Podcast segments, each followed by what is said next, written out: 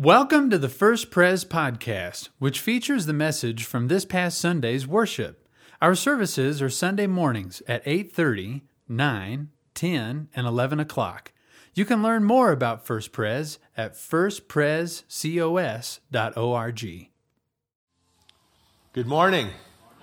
It's a privilege to be here with you this morning, and I want to invite you to turn in your Bibles to Matthew chapter 2. We'll be looking at another portion of Jesus' birth narrative. But before we do, let's go to God and ask Him to lead us in this time that we will hear His words as we look to His word. Let's pray together. Oh, Holy God, we long today for a word from you that would speak into our lives, that would speak into our faith, and we know you desire this as much as we do. And so we pray, Lord, that you would set a table for us today to feast on from your word. Give us ears that would hear, and eyes that would see, minds that would receive, and hearts that would respond. And we pray this in Jesus' name. Amen. We begin reading with verse 13 of Matthew chapter 2. When they had gone, an angel of the Lord appeared to Joseph in a dream. Get up, he said, and take the child and his mother and escape to Egypt. Stay there until I tell you, for Herod is going to search for the child to kill him. So he got up, took the child and his mother during the night, and left for Egypt, where he stayed until the death of Herod. And so was fulfilled what the Lord had said through the prophet Out of Egypt I called my son. When Herod realized that he had been outwitted by the Magi, he was furious, and he gave orders to kill all the boys in Bethlehem and its vicinity who were two years old and under, in accordance with the time he had learned from the Magi. Then what was said through the prophet Jeremiah was fulfilled. A voice is heard in Ramah, weeping and great mourning Rachel weeping for her children and refusing to be comforted because they are no more. After Herod died, an angel of the Lord appeared in a dream to Joseph in Egypt and said, Get up, take the child and his mother, and go to the land of Israel. For those who were trying to take the child's life are dead. So he got up, took the child and his mother, and went to the land of Israel. But when he heard that Archelaus was reigning in Judea in place of his father Herod, he was afraid to go there. Having been warned in a dream, he withdrew to the district of Galilee. And he went and lived in a town called Nazareth. So was fulfilled what was said through the prophets that he would be called a Nazarene. What a difference a week mates. Seven days ago, we were all building toward Christmas, anticipating what our celebration would be like. Candlelight services here on Christmas Eve were still ahead.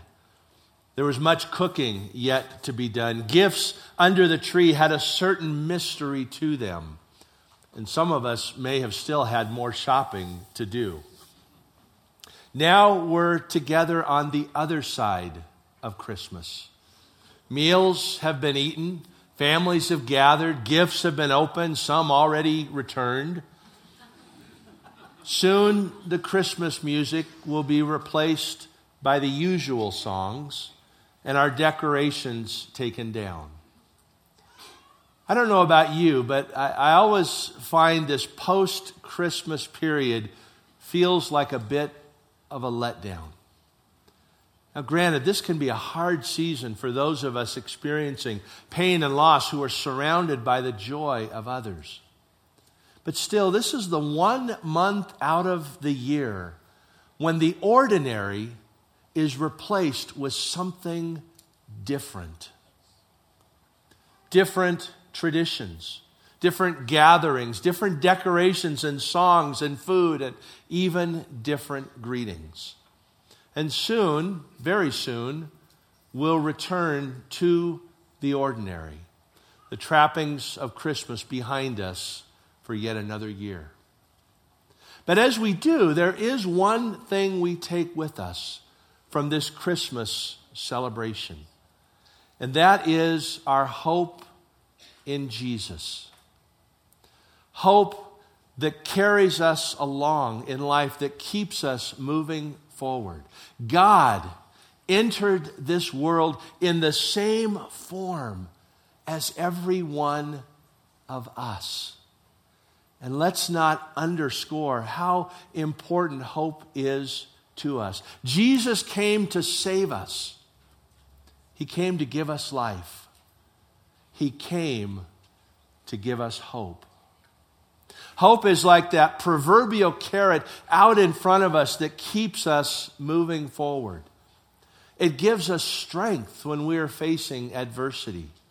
It adds meaning to our days. It propels us toward a better tomorrow. The author of Hebrews referred to hope as an anchor for our souls. And Lewis Smedes writes about the importance of hope when he says, Our spirits were made for hope, the way our hearts were made to love, and our brains were made to think, and our hands were made to make things. That's how important hope is to us. And so I want to ask each of us a question this morning. Where do you place your hope? Upon what does it rest? Is it in day to day possibilities that offer excitement that can too easily disappoint? Or do we draw from an unchanging hope foundation that keeps us moving forward even when life turns sour? During this season of Advent, we are exploring what it means for our hope to be built upon Jesus. Hope that we are loved. Hope that we are not alone. Hope that there is more to life than what this world has to offer. And this manger reminds us that God came into our world to do for us what we could not do for ourselves. Our lives are forever changed because this child one day gave his life to give us life and a future. Today's text covers a portion of the Christmas story that tends to get less attention. And as we look at it, I want to offer three observations about our hope in Jesus. Let's look at how it begins again in verse 13. When the Magi had gone, an angel of the Lord appeared to Joseph in a dream. Get up, he said, and take the child and his mother and escape to Egypt. Stay there until I tell you, for Herod is going to search for the child to kill him. So he got up, took the child and his mother during the night, and left for Egypt, where he stayed until the death of Herod. And so was fulfilled what the Lord had said through the prophet Out of Egypt I called my son. Joseph first experienced an angel when Mary's story about her pregnancy from God was confirmed in a dream. Joseph surely awoke from that dream with a sense of relief. He awakened from this one with a sense of terror.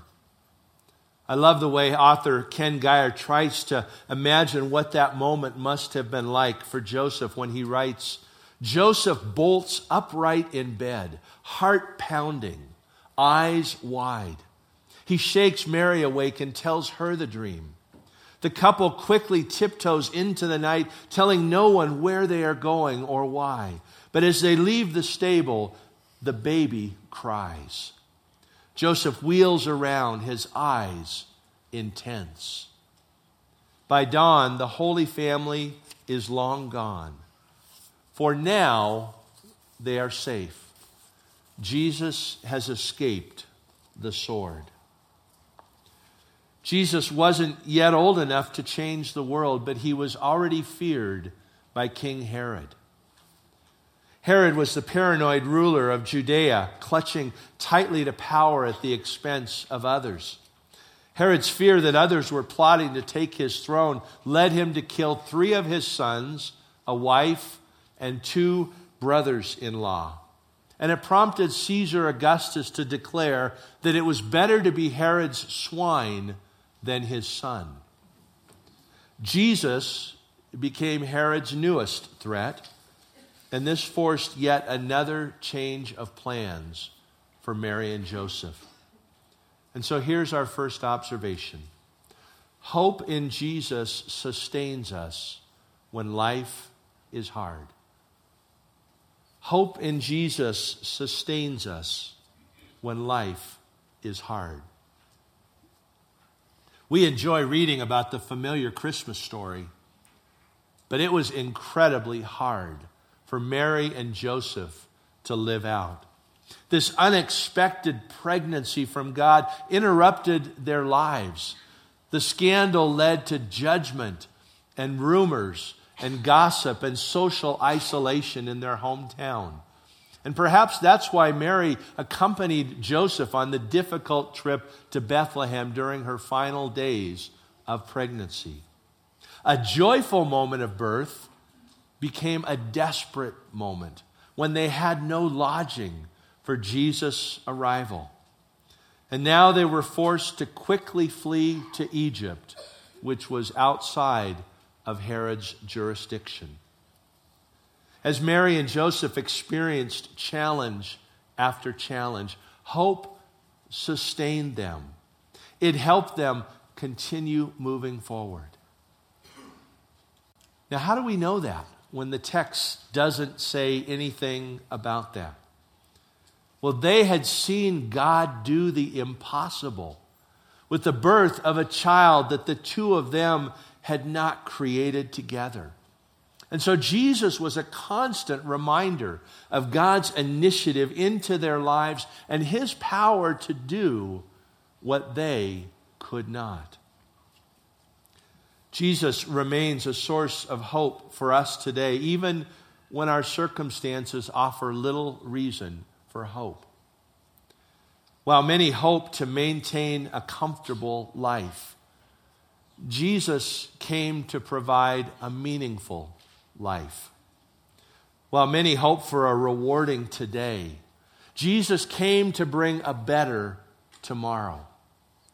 While many hope to avoid disappointments and hurts and difficulties that can make life so hard, Jesus came to give us hope even when life is hard. Though Joseph and Mary reached safety in Egypt, there was another drama taking place behind them. Let's look at verse 16. when Herod realized that he had been outwitted by the Magi, he was furious, and he gave orders to kill all the boys in Bethlehem and its vicinity who were two years old and under, in accordance with the time he had learned from the Magi. Then what was said through the prophet Jeremiah was fulfilled. A voice is heard in Ramah, weeping in great mourning, Rachel weeping for her children and refusing to be comforted because they are no more. Bethlehem was a small rural town, and it's estimated because of its size that there may have been between 20 to 30 boys the age of two and younger. Tim Keller, in writing about this massacre, said, While we find it shocking, such atrocities were so common in those days, there's no other historical mention of what happened in Bethlehem. But these deaths were a devastating loss to the people of Bethlehem, and they grieved God deeply. If there was any doubt that this world needed a Savior, Herod's cruel actions underscored that need. Jesus willingly came to give his life to defeat death and sin and darkness and to redeem God's creation. And these young children were caught in the crossfire of a violent resistance to God's initiative. Our hearts ache when we read this part of the story. And how often do we have the same feeling when we look around at the pain and the suffering in the world around us and we wonder where God is? And so here's our second observation hope in Jesus sustains us when it appears evil is winning. Any observer would conclude at this point in the story that Herod was on top and God was no match. Jesus had come into the world, and now his family was on the run, and innocent children were being massacred. If we were keeping score at this point in the story, it would be evil two, God zero.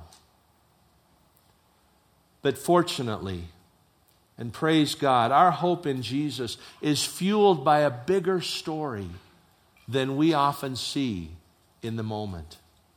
Despite Herod's best efforts to rid himself of his rival, Jesus remained alive. And it wasn't long until this earthly king died a horrible death, and the heavenly king outlasted him. But let's look further down the road from this story.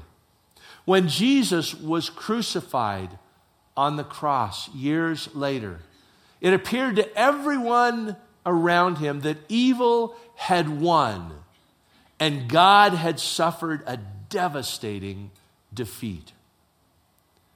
It took a few days, but eventually God's bigger story was revealed. This baby in a manger had conquered sin and death on the cross. And we have new life and eternal hope as a result. Much of what we do see in the world today suggests that evil is winning and God is either powerless or uninterested. But when this baby grew up, Jesus acknowledged, In this world you will have trouble. And then the one in whom we place our hope declared, But take heart, I have overcome the world. Our hope in Jesus sustains us even when we don't yet see God's final victory. and then let's look at the last part of our story, verse 19. After Herod died, an angel of the Lord appeared in a dream to Joseph in Egypt and said, Get up, take the child and his mother, and go to the land of Israel, for those who were trying to take the child's life are dead. So he got up, took the child and his mother, and went to the land of Israel. But when he heard that Archelaus was reigning in Judea in place of his father Herod, he was afraid to go there. Having been warned in a dream, he withdrew to the district of Galilee. And he went and lived in a town called Nazareth. So was fulfilled what was said through the prophets that he would be called a Nazarene. Mary and Joseph may have only been in Egypt a year until Herod died, and they learned that they could return. And our text suggests that perhaps they considered reestablishing any previous roots that they had placed down in Bethlehem. But when Herod's territory was divided among his sons, Bethlehem and Judea came under the rule of a son who was known to be as ruthless as his dad. And so, after another warning, the family returned to their previous home of Nazareth, where a milder son ruled. And this leads to our final observation hope in Jesus sustains us when our way is uncertain. Mary and Joseph's lives were filled with uncertainty. They didn't know how long they'd have to live in Egypt when they left. They didn't know where they could safely return to. They didn't know if they were going to have to flee again in later years or if they would always be looking over their shoulders for the next threat. Throughout their uncertainty, this child whom they held reminded them that they were held by God. and they found hope in His direction and His provision when their next steps were uncertain to them.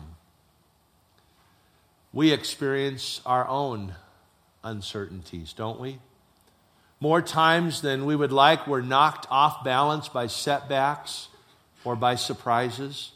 And in those moments when we are unsure of what lies ahead, we have hope in the one who leads us through it. When we think about the Christmas story and we think about the central characters to it, our mind immediately goes to Mary and the role that she played. Joseph, not so much. Tim mentioned in his sermon last Sunday that for years Joseph was referred to as Joseph the Silent because we have no recorded words from him. Joseph seems in the shadows, more along for the ride than a key player in this story.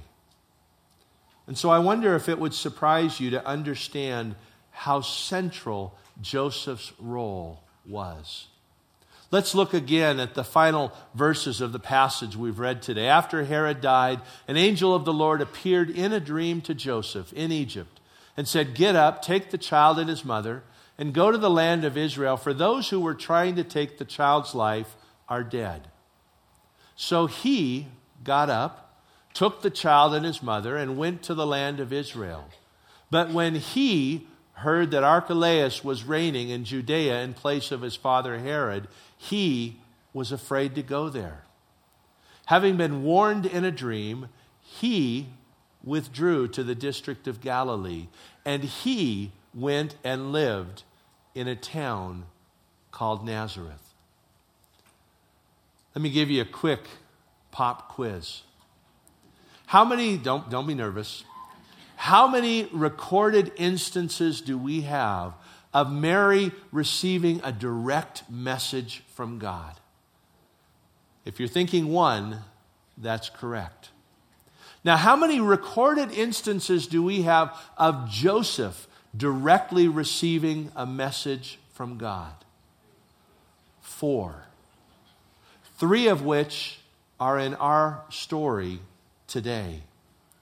And each time we see the obedient response of a solid, steady man working hard to keep his family and Jesus safe. When Joseph was told to marry Mary, he did.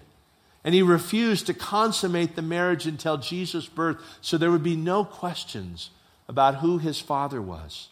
When Joseph was told to flee, he didn't hesitate to leave the very night he was warned. When told to return, Joseph brought his family back to Israel.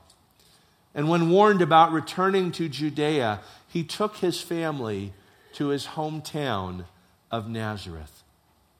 Listen to what Michael Wilkins writes about Joseph. We might comprehend more readily the sacrifice that Joseph made if this child were of his own blood. But it causes us to honor his obedience even more when we recognize that this is his adopted son. The bond between them did not derive from the deep emotional and spiritual tie of father and genetic son. It derived from the deep bond of obedience to the true Father of this Son. And I want to linger on that word obedience. Because obedience is how Joseph remained connected to his source of hope. Obedience is an important element because if we are honest, there are moments, even seasons, when our hope in Jesus may feel shaken. Perhaps we find it hard to sense his presence or to see his activity in our lives or in his world. There were surely times when Mary and Joseph wondered why God wasn't making things a bit easier for them. And when our hope in Christ feels fragile, obedience keeps us connected to this eternal source of hope. Let me illustrate this with an image that may feel jarring to us during these cold winter months, but here it is. Consider this it doesn't matter how good or how experienced this water skier is, she's not going anywhere without holding on to that rope.